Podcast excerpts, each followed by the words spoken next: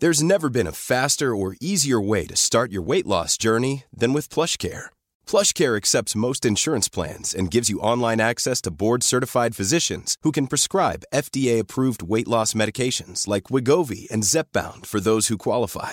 Take charge of your health and speak with a board-certified physician about a weight loss plan that's right for you. Get started today at plushcare.com slash weight loss. That's plushcare.com slash weight loss. plushcare.com slash weight loss. Porque el mundo actual no se entendería sin la economía y los negocios.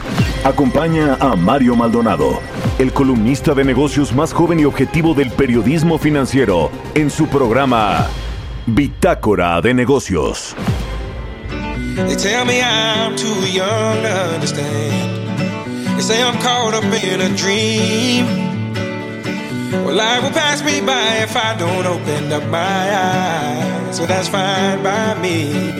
So wake me up when it's all over. When I'm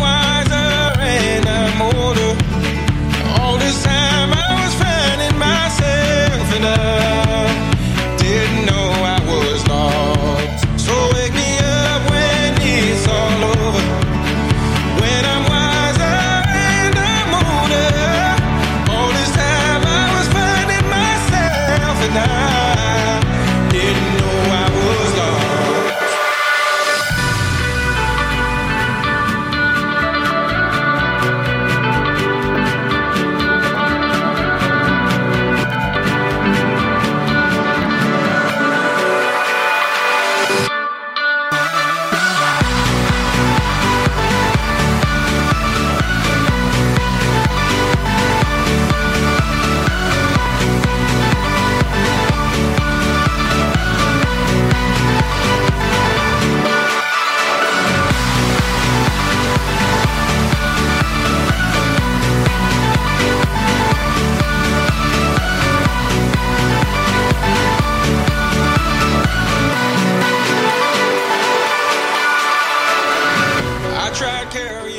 ¿Qué tal? ¿Cómo están? Muy buenos días. Bienvenidos a Bitácora de Negocios. Yo soy Mario Maldonado. Me da mucho gusto saludarlos en este viernes 6 de mayo del 2022.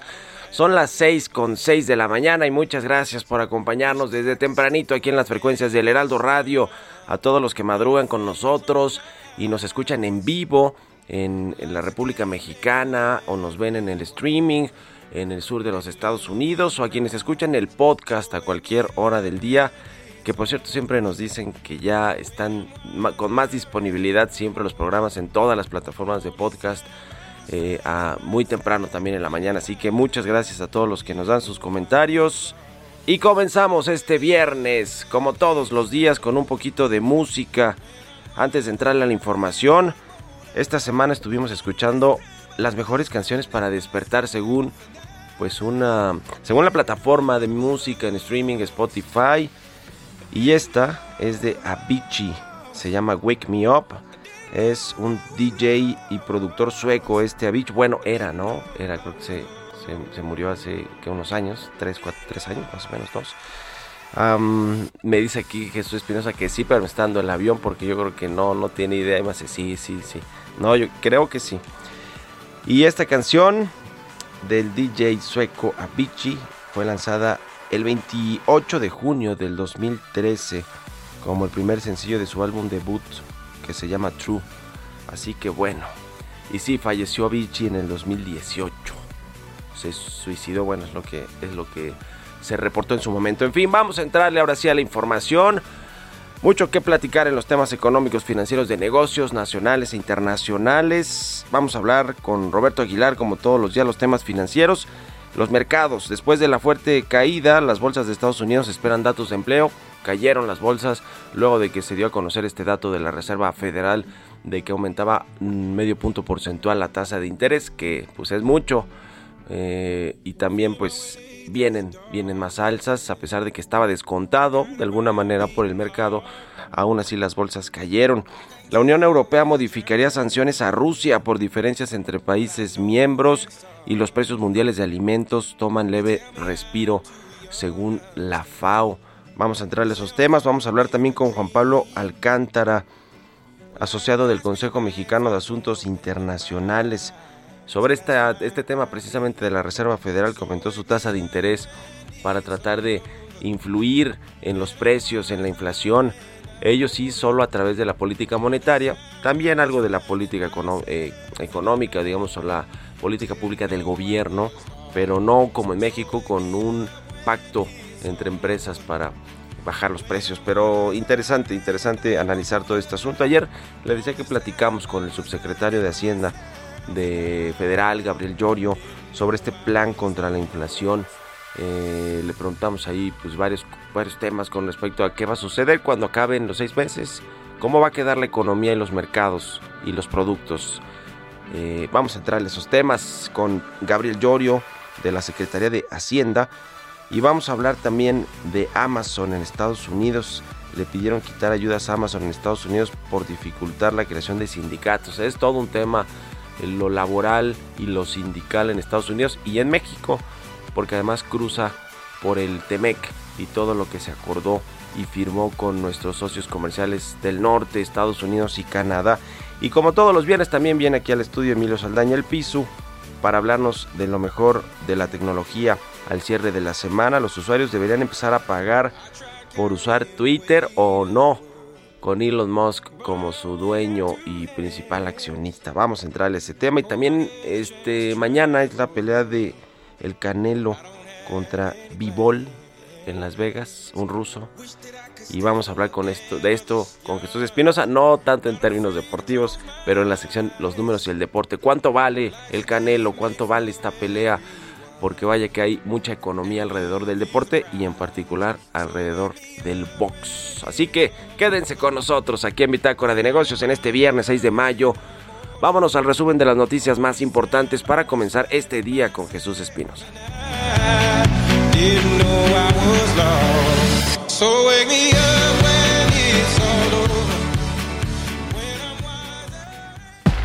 El resumen. Bank of America Securities consideró que el plan del presidente Andrés Manuel López Obrador para mantener los precios de productos de la canasta básica no tendría un impacto inmediato y solo disminuiría la inflación en alrededor de 1.3%.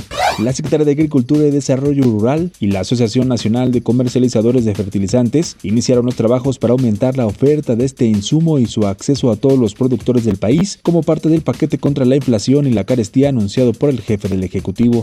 La Secretaría de Hacienda negó que el subsidio a gasolinas beneficie más a los consumidores de mayores ingresos. Señaló que está analizando bajar el costo del espectro radioeléctrico. La economía mexicana creó 5.490 empleos formales en abril, una cifra positiva pero que muestra una desaceleración en el aumento del trabajo, de acuerdo con datos del Instituto Mexicano del Seguro Social.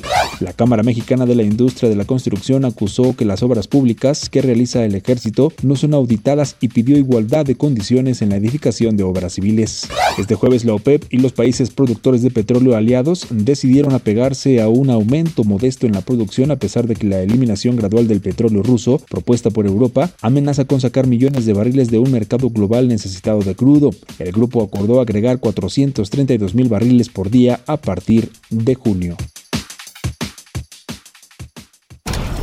Bitácora de negocios en El Heraldo Radio.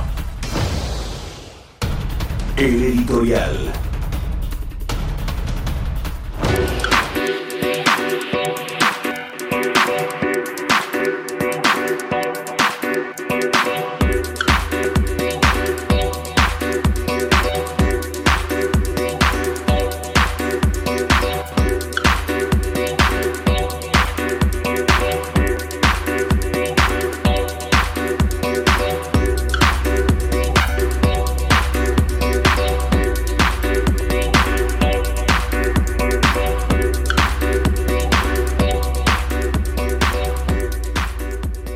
Bueno, pues en, temas de proyectos de infraestructura, que aquí le entramos a varios que tienen que ver con el gobierno, los, importantes, ya sabemos del gobierno del presidente del observador que son tres.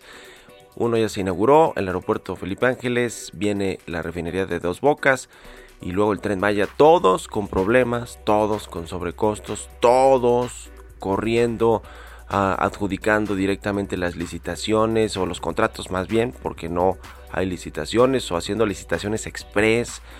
pues todo sobre las rodillas.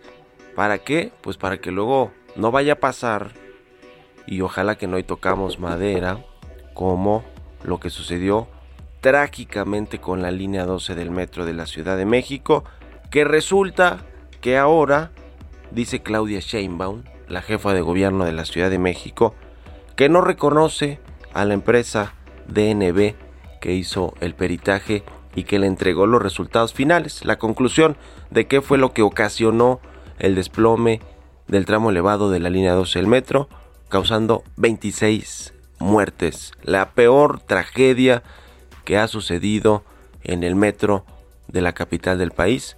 Le tocó a Claudia Sheinbaum, le tocó a Florencia Serranía, una de sus amigas, que por cierto, ¿qué creen que hicieron con Roberta, eh, con Florencia Serranía? Le dieron un cargo en el CONACIT.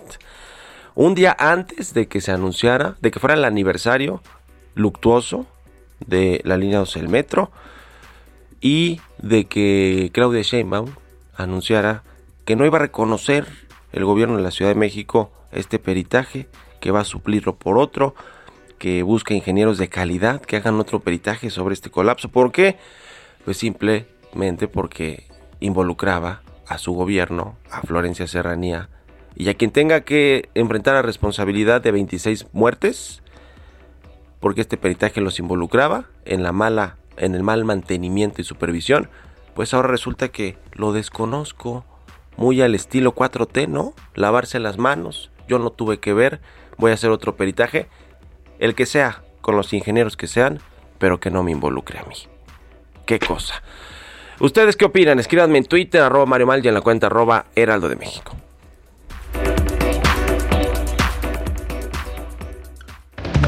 ¿Y tú, sabes cuáles son las alternativas al cigarro? En general existen dos grandes grupos, los vapeadores y los calentadores de tabaco. ¿Y cuál es la diferencia entre ambos? Es muy sencillo. Los vapeadores son unos dispositivos que calientan un líquido que puede o no contener nicotina para después convertirlo en un aerosol. Esta alternativa no contiene tabaco. Por otro lado, existen los calentadores como Aicos, que a diferencia de los vaporizadores, utilizan tabaco real. Estos productos calientan el tabaco en vez de quemarlo, entregando el sabor del tabaco sin humo. Al calentar el tabaco en lugar de quemarlo, se elimina el humo, por lo que Aicos produce menos sustancias tóxicas comparado con los cigarros. La mejor opción siempre será dejar de fumar, pero para aquellos que deciden no hacerlo, existen otras alternativas como Aicos. Conoce más en aicos.com. Economía y mercados. Roberto Aguilar ya está con nosotros aquí en el Heraldo Radio. Mi querido Robert, buenos días. Robert, muy ¿estás ahí? Me da mucho gusto ah, verte a ti y a todos nuestros amigos. Aquí estoy. Adelante, Aquí estoy, Mario. ¿Me escuchas? Sí, sí, sí, te escuchamos acá bien. Mario, muy, muy buenos días. Fíjate que, bueno, pues ayer un ajuste bastante fuerte de las bolsas, las bolsas estadounidenses, pareciera que se va a prolongar un poco, pero mientras tanto, Mario, las bolsas asiáticas caían a su nivel más bajo en siete semanas, el dólar se mantenía firme, ya que los inversionistas de todo el mundo huyeron de los activos de mayor riesgo por el temor a que la, el alza de las tasas en Estados Unidos y el refuerzo de la política de cero tolerancia en China pueda afectar el crecimiento global. Ayer las acciones estadounidenses cerraron con una fuerte caída, estas encabezadas por las grandes empresas tecnológicas como Alphabet, Apple, Microsoft, Meta, Tesla y Amazon. Y es que fíjate Mario que ya hay una especie de correlación entre eh, pues el incremento de las tasas y todos los instrumentos que están a una tasa fija contra estas compañías de tecnología, pero al final del día hubo un ajuste bastante fuerte, el Standard Poor's más de 3.5% y ahora acumula una caída de 13% en lo que va del año, mientras que el Nasdaq cayó 5%, esa es la peor caída desde septiembre del 2020. Hoy se va a dar a conocer el dato del empleo, Mario, en Estados Unidos y este es relevante porque también ahí donde se van a fijar mucho los inversionistas es en el tema de ingresos por horas trabajadas, por lo que podría mostrar señales de que continúa la tendencia al alza y esto traer más presiones inflacionarias a la economía de Estados Unidos, que es ahora pues justamente el enemigo a vencer.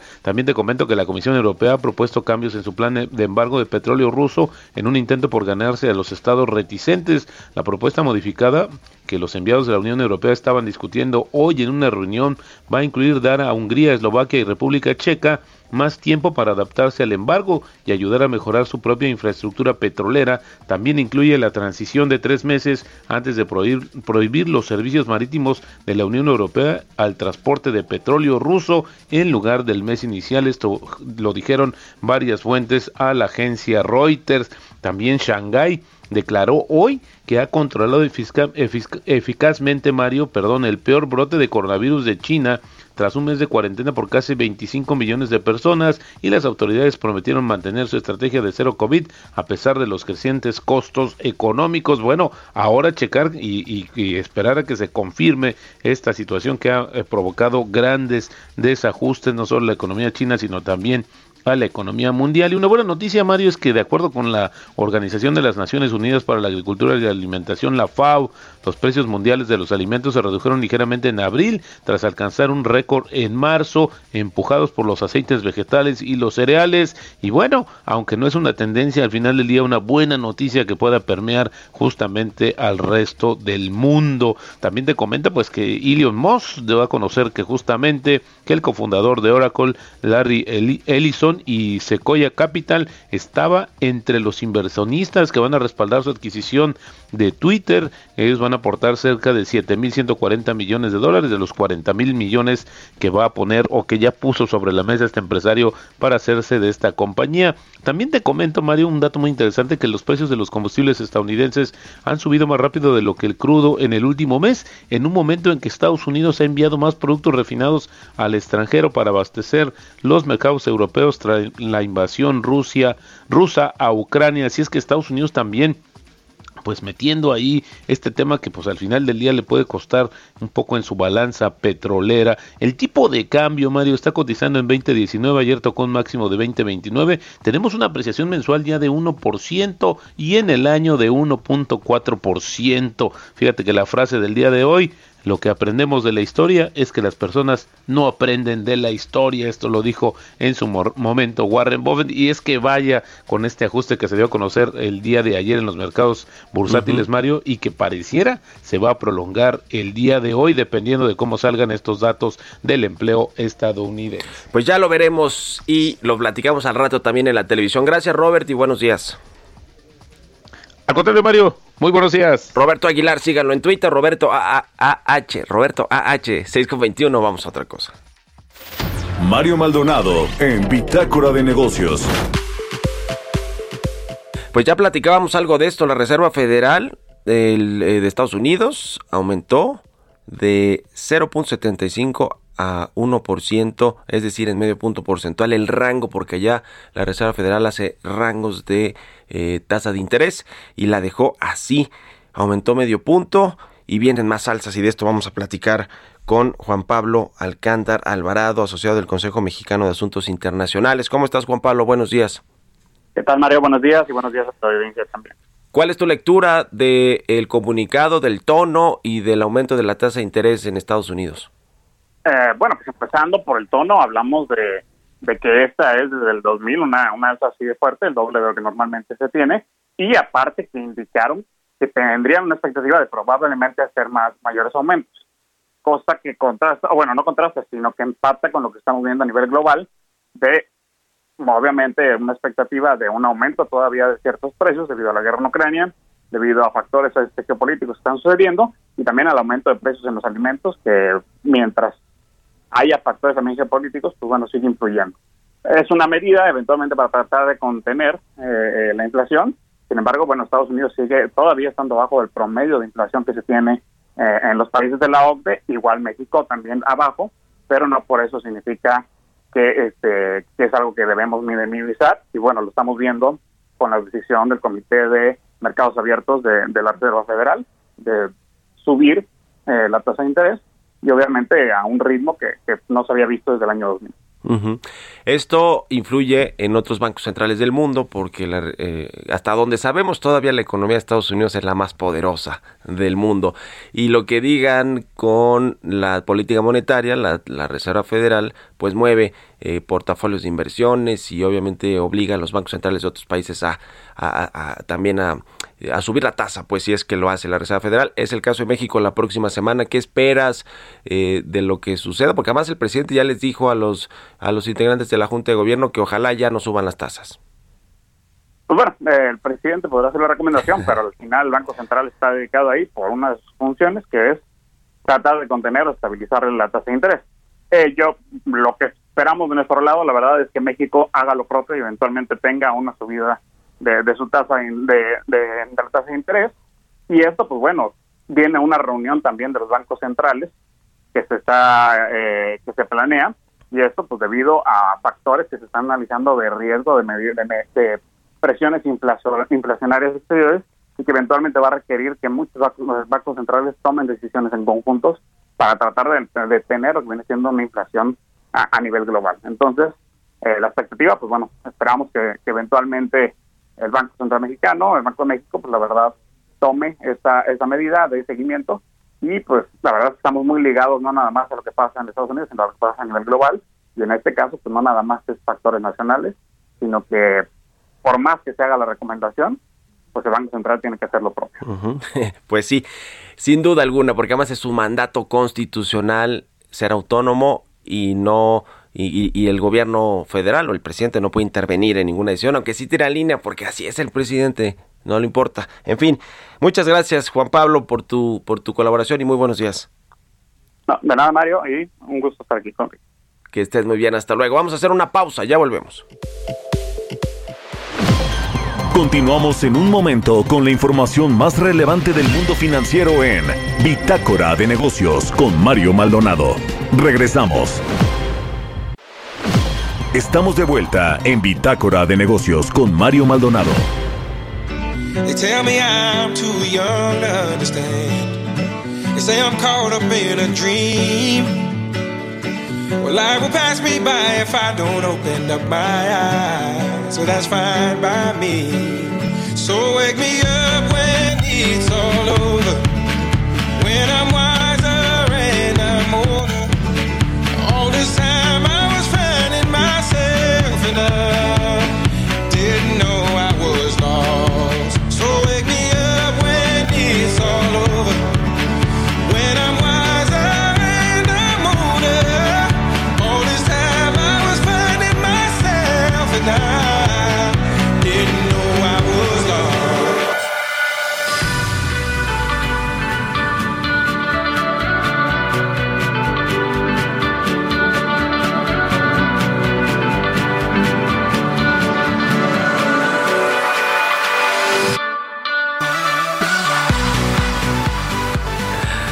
Ya estamos de regreso aquí en Bitácora de Negocios. Son las 6 de la mañana con 31 minutos, tiempo del centro de México.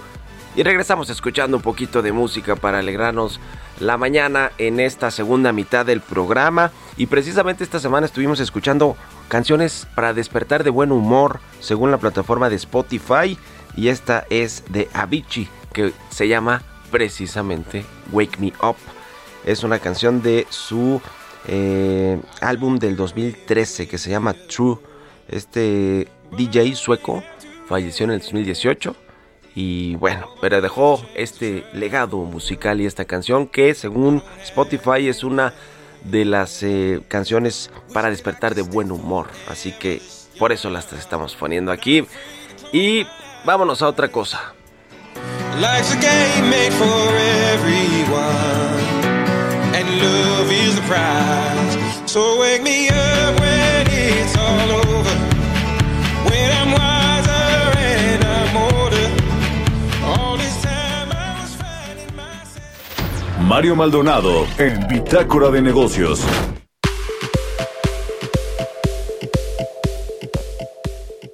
Y bien, le comentaba que ayer en las noticias de la mañana del Heraldo Televisión que programa que transmitimos todos los días de lunes a viernes en punto de las 7 de la mañana por el canal 10.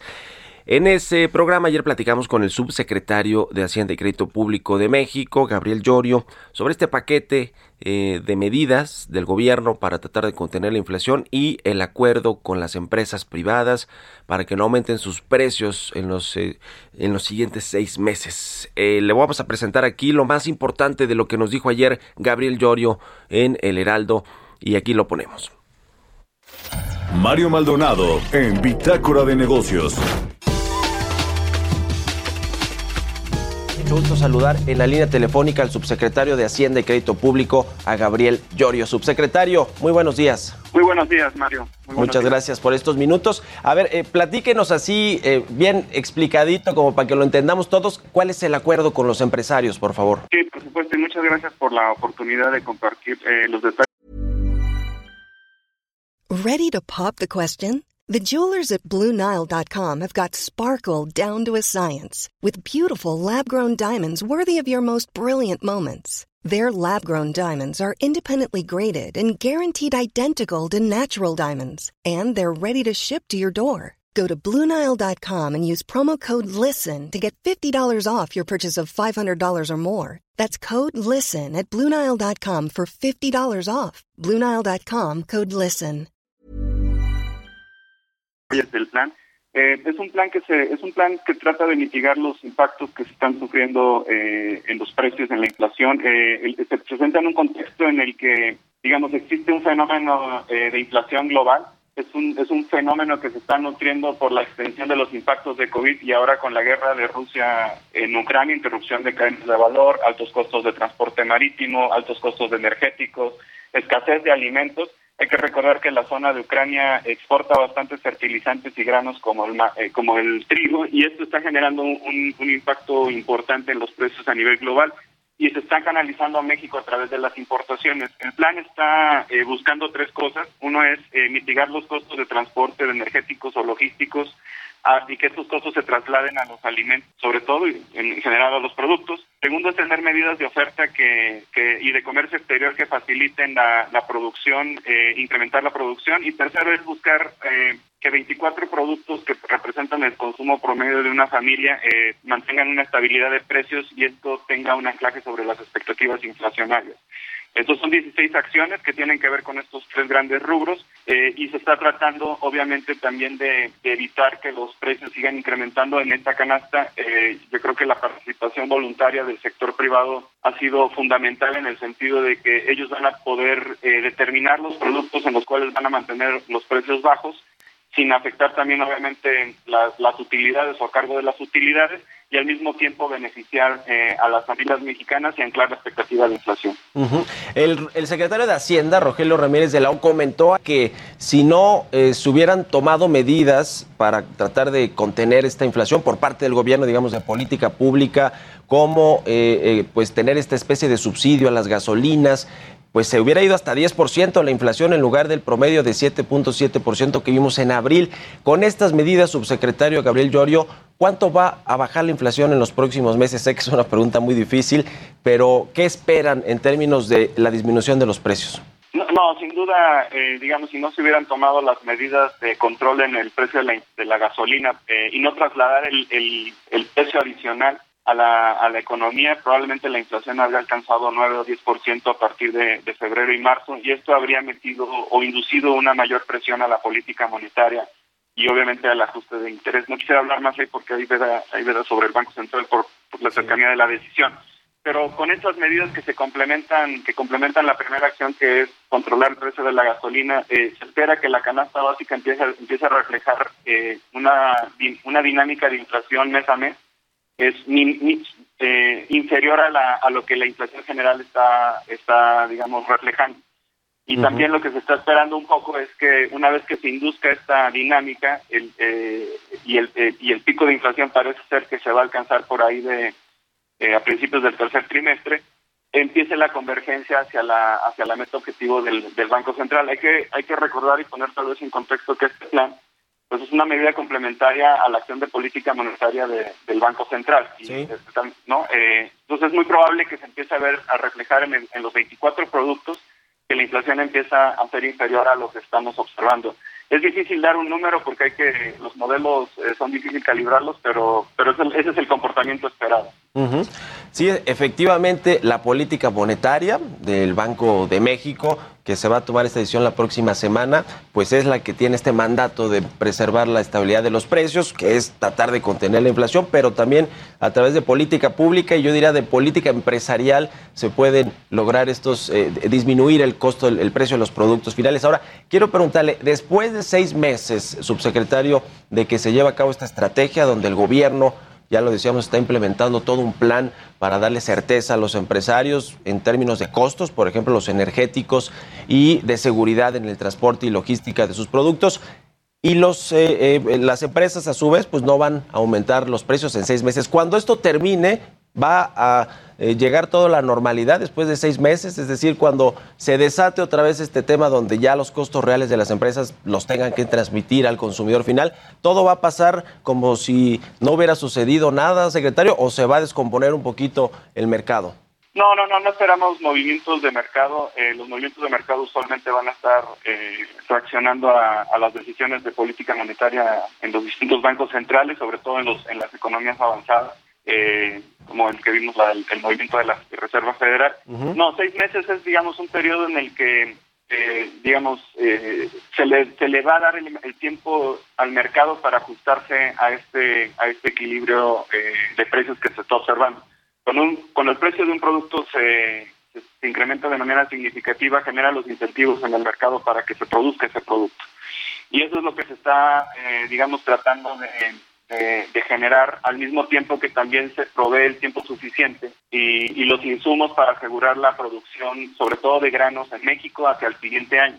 Por eso los precios de garantía, por eso el fertilizante y tratar de redireccionar el programa Sembrando Vida eh, de, de, productos maderables que se, que se generan en el mediano o largo plazo a, a granos que se van a generar para el siguiente año.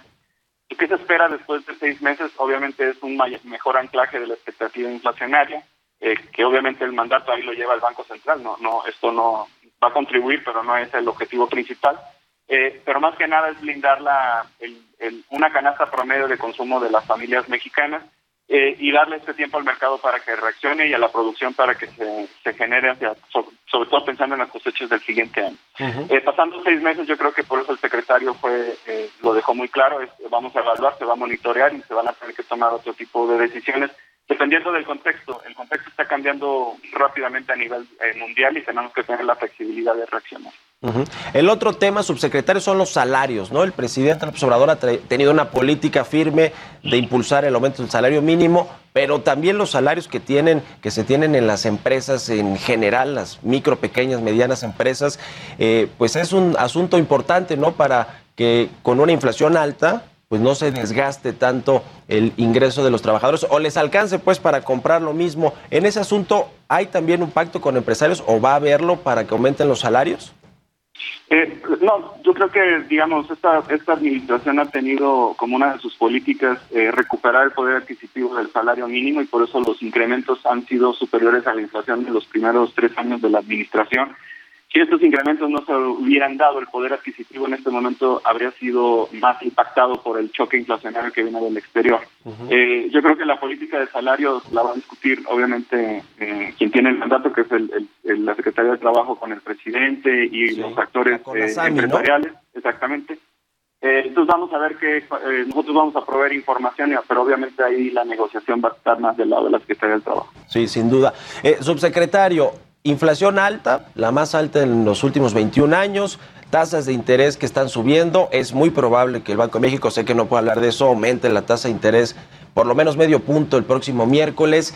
Y hay una desaceleración económica. Las eh, perspectivas de los bancos de inversión, de las casas de bolsa, de los analistas nacionales, internacionales, los organismos multilaterales, pues van recortando no solo la perspectiva de crecimiento de México, de otros países, pero esta combinación de alta inflación, altas tasas de interés y desaceleración económica, ¿hacia dónde nos va a llevar al cierre del año, subsecretario? Eh, sí, no, sin duda la digamos, la, la guerra de Rusia en Ucrania y el impacto que está generando, sobre todo en energéticos, eh, altos precios de energéticos, lo estamos viendo en Europa, está afectando el crecimiento, el crecimiento global. Eh, se habla mucho de algún tipo de desaceleración en economías avanzadas, eso todavía no, no es, no son, no, no hay claridad sobre eso, más bien yo lo que creo que va a suceder este año y hacia el siguiente año es que vamos a seguir creciendo pero a un ritmo menor a lo que se había, a lo que se había esperado. Eh, sin duda México va a nuestros modelos estadísticos y la información del crecimiento del primer trimestre nos indica que el crecimiento va a estar en el rango que establecimos entre criterios, entre 1.4 y 3.4, con una media que está entre 2.4 y 2.6. Y eso nos va, eso es lo que probablemente vamos a, estar observando eh, de crecimiento en los siguientes tres trimestres. Hay que recordar que muchos de los sectores de la economía en México no se han recuperado porque estaban relacionados a servicios o a, proximidad eh, personal como eh, restaurantes, hoteles.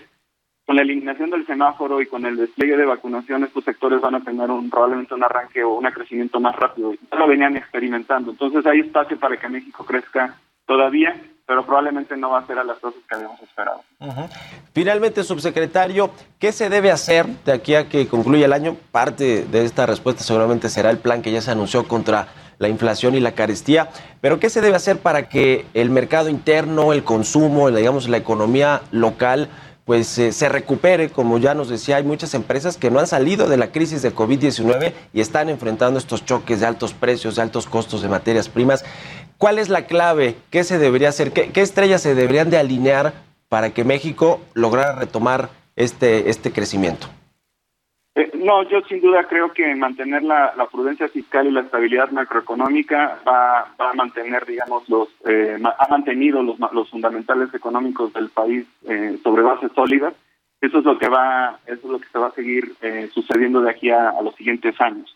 entonces, mantener las finanzas sanas, en equilibrio, la deuda controlada, esto va a generar una, genera mayor, mejores dinámicas en el mercado local y lo hemos visto. digamos, hay apetito por los activos gubernamentales y al mismo tiempo este pacto y las medidas, las distintas medidas van a contribuir a, estabilizar ciertos productos y esto nos va a ayudar o a mejorar el consumo. Sin duda el crecimiento también se va a ver reflejado en el, a partir del segundo, tercer y, tercer y cuarto trimestre probablemente en el consumo.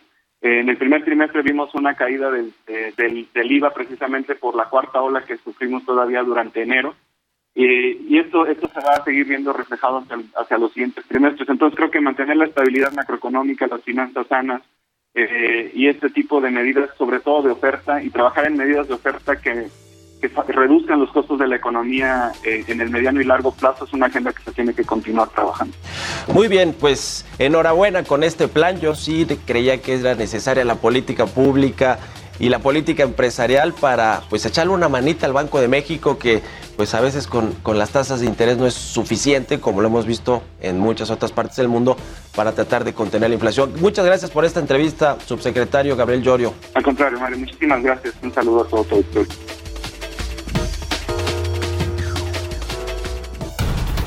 Historias empresariales.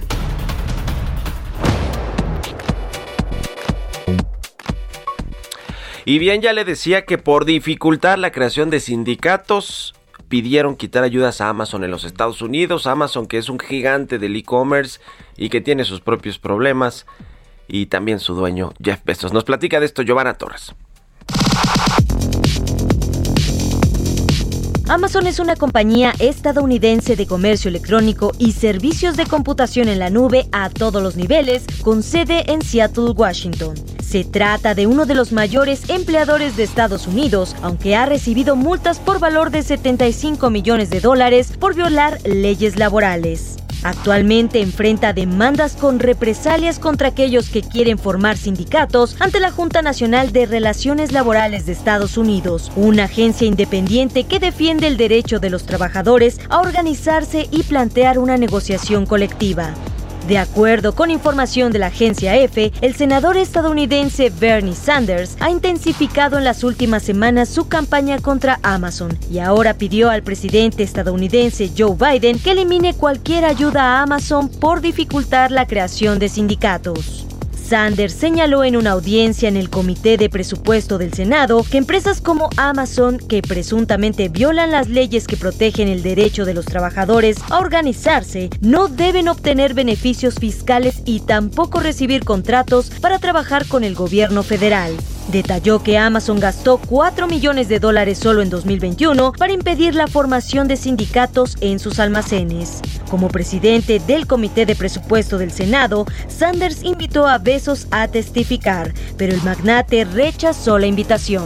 Para Bitácora de Negocios, Giovanna Torres. Tecnología.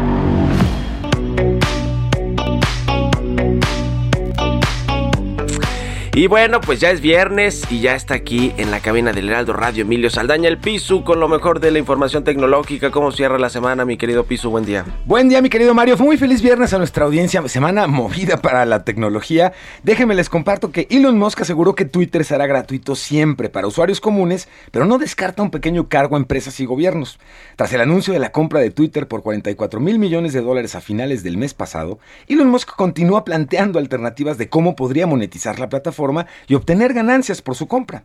Anteriormente, Musk había ya expresado a bancos con quienes obtuvo el financiamiento para comprar la red social que tenía pensado monetizar los tweets, además de que reduciría costos al aplicar medidas enérgicas en salarios de ejecutivos y de la junta directiva de la red social. En última instancia, la caída de los masones fue regalar sus servicios de corte por, de piedra por nada, tuiteó Musk. Twitter siempre será gratuito para usuarios ocasionales, pero tal vez haga un pequeño costo para usuarios de comercio o gubernamentales. Y en cualquier caso, simplemente no es posible determinar claramente qué planea hacer Elon Musk con Twitter. Y ojo, esto es en sí mismo informativo e ilustrativo, ya que jugar de oído es aparentemente el modus operandi del hombre más rico del mundo. Un artículo reciente en el New York Times exploró cómo Elon Musk tiende a desdeñar los planes de negocios organizados cuando dirige sus empresas a favor de operar por instinto. Y bueno, no se puede decir que no haya tenido éxito hasta ahora tuitear y ideas para cambios en Twitter es parte del ejercicio. Veamos hasta dónde nos lleve. Oiga, y se cumple un año del mayor ciberataque exitoso a la infraestructura petrolera en la historia de Estados Unidos. Hace un año se registró un ataque cibernético que resultaría un parteaguas en la forma en la que entendemos lo peligroso que puede ser el secuestro de sistemas utilizando ransomware. Esta tendencia que instalando software malicioso, cibercriminales secuestran y obtienen el control de un sistema y no devolverán el acceso al mismo a menos que se pague un rescate. Este es el caso del ciberataque de Colonial Pipeline, que tuvo lugar entre el jueves 6 de mayo y el viernes 7 de 2021. Colonial Pipeline transporta gasolina, diésel y combustible para aviones desde Texas a diversas partes de la Unión Americana, y el secuestro de sus sistemas provocó incluso que el presidente Biden declarara estado de emergencia el domingo 9 de mayo. Se trata del mayor ciberataque exitoso a infraestructura petrolera en la historia de Estados Unidos pagó Colonial Pipeline, cheque usted, un rescate de 5 millones de dólares en criptomonedas, de los cuales el FBI logró recuperar casi la mitad, 2.3 millones de dólares. A un año del ataque, el crecimiento en las amenazas de ciberseguridad, tanto personales como institucionales, siguen en aumento y cada día se hace más relevante la importancia de considerar medidas de prevención que garanticen que los datos, tanto de empresas como de personas, se encuentren debidamente resguardados. Oiga, y hablando de ciberseguridad, desde 2013 y a propuesta de profesionales de la ciberseguridad, el 5 de mayo, ayer 5 de mayo, se festejó el Día Mundial de la Contraseña. En realidad, se celebra el primer jueves de cada mayo y tiene como objetivo fomentar buenos hábitos de contraseña que ayuden a mantener segura nuestra vida en línea. Y aquí le hemos ya compartido la importancia de cuidar nuestros datos personales, le hemos ido dando cuenta, justo la nota anterior, por ejemplo, el caso del crecimiento de ciberataques e intentos de fraude a través de plataformas digitales.